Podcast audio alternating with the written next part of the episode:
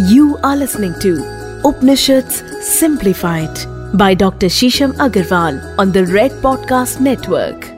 दोस्तों, वाणी का क्या महत्व है? वाणी क्या है? बहुत बार एम्फेसिस दिया जाता है कि जो आपके स्पोकन वर्ड्स हैं, जो आपकी भाषा है, वो बहुत इंपॉर्टेंट है। तो वाणी कितनी इम्पोर्टेंट है? वाणी को कितना इम्पोर्टेंस हमें अपने जीवन में देना चाहिए?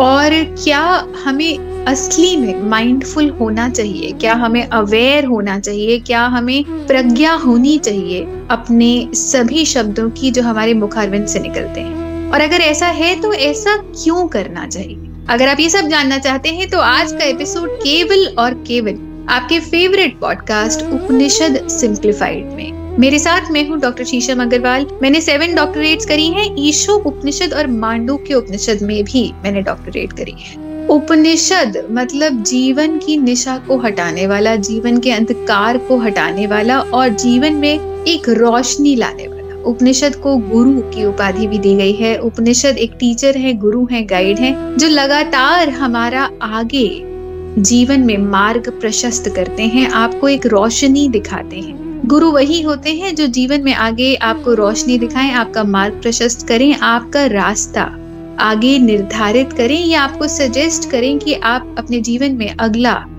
रास्ता कौन सा लें। आज की भागदौड़ की ज़िंदगी में जहाँ हमें एक ही दिन में लगातार कितने सारे डिसीजंस लेने होते हैं, हमें आगे बढ़ना होता है और कितनी सारी रिस्पॉन्सिबिलिटीज लगातार हम लेकर बढ़ते चले जा रहे हैं।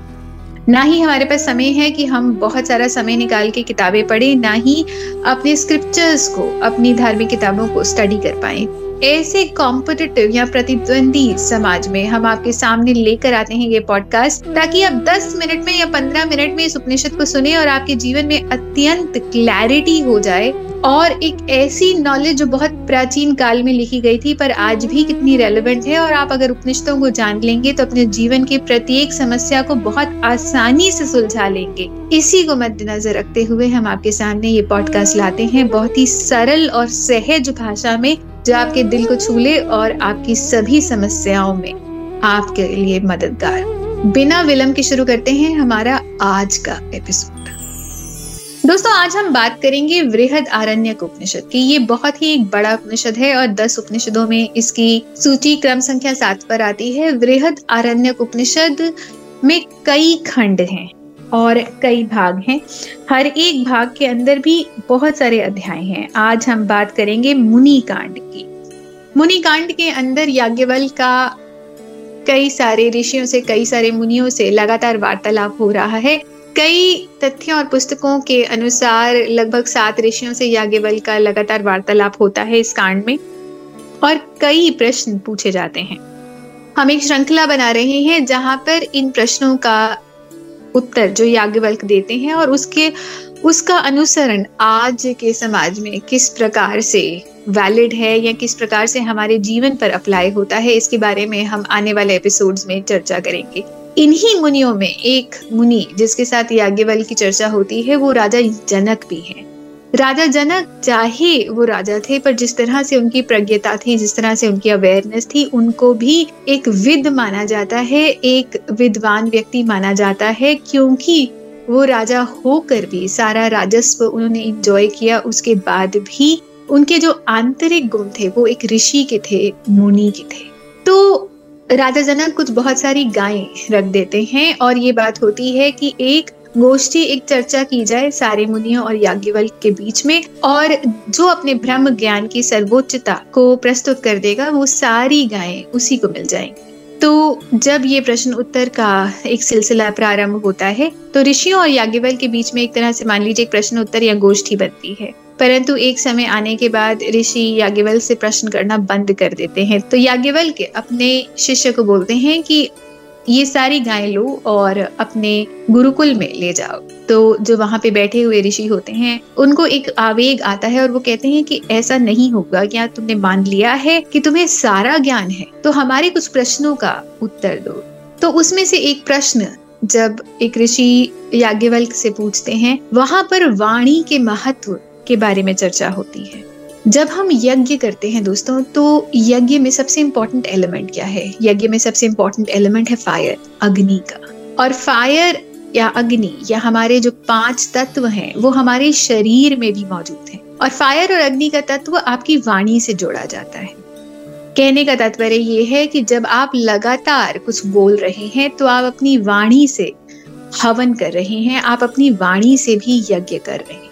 तो जो यज्ञ आप अपनी वाणी से कर रहे हैं, जो यज्ञ आप अपने मुख अरविंद से कर रहे हैं, आप लगातार एक अग्नि अपने शरीर से बाहर को निकाल रहे हैं। जैसे यज्ञ में आप लगातार आहुति देते हैं, उस तरह आप अपने शरीर की प्राण ऊर्जा की आहुति अपने मुखारविंद को देते हैं, अपनी वाणी को देते हैं।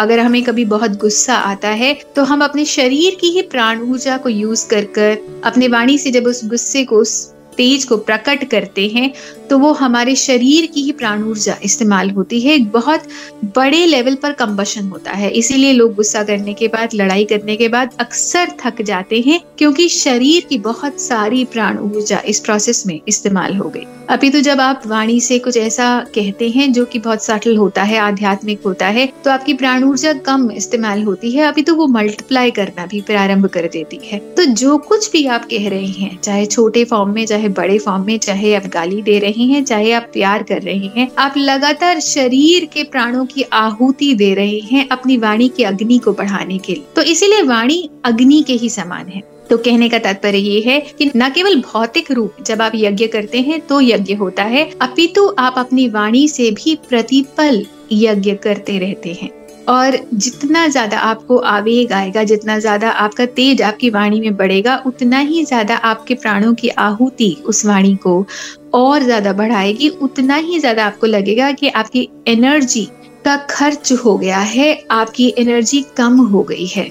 और अगर आप चाहते हैं कि जब हम भौतिक रूप से यज्ञ करते हैं तो एनर्जी बढ़ती है एनर्जी इनहेंस होती है एनर्जी मल्टीप्लाई होती है। अगर आप चाहते हैं कि आप अपनी वाणी से इस एनर्जी को बढ़ाएँ, अपनी वाणी के जो यज्ञ है, उससे इस एनर्जी को लगातार बढ़ाएँ तो ये बहुत इंपॉर्टेंट है कि जो शब्द आप अपने मन से निकालें, वो बहुत प्रज्ञता से निकालें, बहुत माइंडफुलनेस से निकालें। बहुत बार अगर आप देखेंगे तो इतिहास में आपको ऐसे लोग मिलेंगे जो बहुत सोच समझ के बोलते हैं या बहुत कम बोलते हैं, क्योंकि उनको इस चीज़ की चेतना है कि जब भी आप वाणी से जो भी कर रहे हैं, उसकी एनर्जी लगातार मल्टीप्लाई हो रही है या उसकी एनर्जी लगातार फैल रही है। अगर आप कुछ ऐसा बोलते हैं जिससे आपके शरीर की एनर्जी पर ही बहुत ज़्यादा असर पड़ता है तो एक तरह से जो यज्ञ आप कर रहे हैं, जो अग्नि आप इस्तेमाल कर रहे हैं, वो आपको ही जला दे रही परंतु अगर आप ऐसे शब्दों का चयन करते हैं और अपनी टोन को बहुत मॉड्यूलेट करके रखते हैं, आप अपने आप को बोलते हुए देखते हैं तो आप अपनी वाणी से जो यज्ञ करते हैं वो न केवल आपके अंदर की ऊर्जा को बढ़ाता है, अभी तो वो ऊर्जा जब आपके द्वारा ब्रह्मांड में फैलती है तो वो ऊर्जा आपको सोत्र बनाकर ब्रह्मांड में फैलती है। आप उस ऊर्जा के एपिसेंटर होते हैं और वो ऊर्जा इस तरह से ब्रह्मांड में फैलती है कि चारों ओर वो ऊर्जा एनर्जी को इनहेंस करती है और जो कोई उस ऊर्जा के कांटेक्ट में आता है, वो सब लोग उस एनर्जी से बढ़ते हैं इनहेंस होते हैं प्रॉस्परस होते हैं। तो ये बहुत इंपॉर्टेंट है कि हम इस चीज़ को रियलाइज़ करें कि वाणी एक ऐसी एनर्जी है, एक ऐसी फायरी एनर्जी है, जो लगातार हम अपने शरीर से बाहर की तरफ़ एमिट कर रहे हैं। और जो हम एमिट करते हैं, अगर आप देखें तो साइंटिफिक लॉज के अनुसार जो आप भेजेंगे, वो आप तक वापस भी आएगा। तो जो एनर्जी आप एमिट कर रहे हैं, वो तीन गुना होके, दस गुना होके जब आप तक वापस आती है तो वही हवन, वही अग्निहोत्र, वही होम जो आपने अपनी वाणी से किया, वो लगातार एक एनर्जी को न केवल ब्रह्मांड में, पर अभी तो आप तक भी वापस लेके आता है। और जितनी क्षमता से आप उस ऊर्जा को बाहर फेंकते हैं, वो उतनी ही क्षमता से वापस आपके शरीर में आता है, आपके मन में आता है, आपकी आत्मा में आता है। और अगर वो आपके भले के लिए है तो आपके शरीर को बढ़ाता है। और अगर आपने उसको क्रोध में, काम में या किसी भी और नकारात्मक परिवेश में बाहर फेंका है तो वो वापस उसी नकारात्मकता को आपके शरीर में बहुत ज़्यादा बढ़ा देता है। क्योंकि अग्नि का अपने आप में एक ऐसा भी अस्तित्व है कि अग्नि में जो भी डालोगे, वो अग्नि अपने में ही समाहित कर लेगी। तो अगर आप अग्नि में जिस तरह की आहुति देंगे, उस अग्नि का परिवेश भी वैसा ही हो जाएगा और अगर उस अग्नि का परिवेश अच्छा नहीं है तो वो आपको ही जलाकर स्वयं राख कर देगी। तो एक तरह से ये भी कहा जा सकता है कि अग्नि आपके जीवन की भाग्य निर्धाता है। अग्नि आपके जीवन का परिवेश डिसाइड करती है। अग्नि ये डिसाइड करती है कि आप अपने जीवन में आगे आने वाले समय में किन कर्मों को भोगिएगा या किस प्रकार का जीवन आप निर्धारित किएगा तो अगर आप ये कहते हैं कि बहुत सारे एक्सटर्नल फैक्टर्स ही आपकी किस्मत को निर्धारित कर रहे हैं, ऐसा नहीं है। आपकी अग्नि ही, आपकी वाणी ही आपका क्रिएटर है। अगर आप आज अपनी वाणी को रेगुलेट कर देते हैं, निर्धारित कर लेते हैं तो आप ये महसूस करेंगे कि आगे आने वाले समय में भी आप अगर माइंडफुल हो गए हैं अपने शब्दों के प्रति, आप चयन करते हैं, सोचते हैं पॉजिटिव शब्दों का ही चयन करते हैं और उन्हीं को कहते हैं। तो जो एनर्जी आप तक लौट के आएगी, वो भी आपके जीवन की पॉजिटिविटी को बहुत बढ़ा देगी और आपका भाग्य अपने आप उत्तीर्ण होने लगेगा। आपका भाग्य अपने आप बढ़ने लगेगा, आपका भविष्य अपने आप सफल होने लगेगा। तो आपकी वाणी में ही वो शक्ति है जो आपके जीवन का निर्धारण कर सकती है और आपको आगे आने वाले समय में भाग्यशाली भी बना सकती है। धन्यवाद।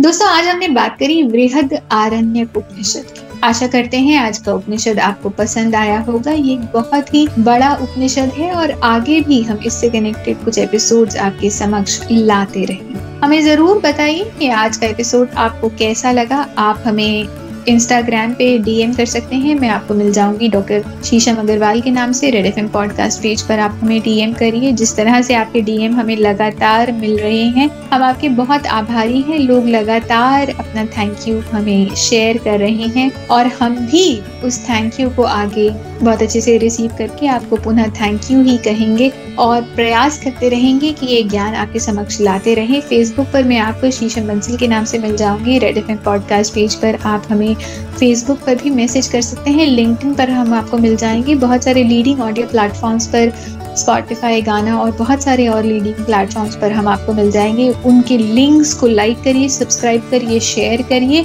और अपने व्हाट्सएप ग्रुप पर इन लिंक्स को ज़रूर भेजिए ताकि बहुत सारे लोग इस नॉलेज से, ज्ञान से कनेक्ट कर पाए।